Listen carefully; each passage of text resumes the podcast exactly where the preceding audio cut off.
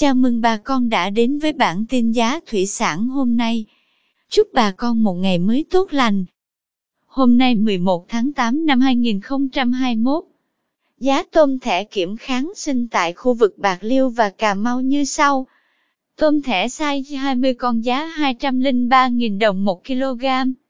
Size 25 con lớn giá 152.000 đồng. Size 30 con lớn đang có giá 130.000 đồng 1 kg.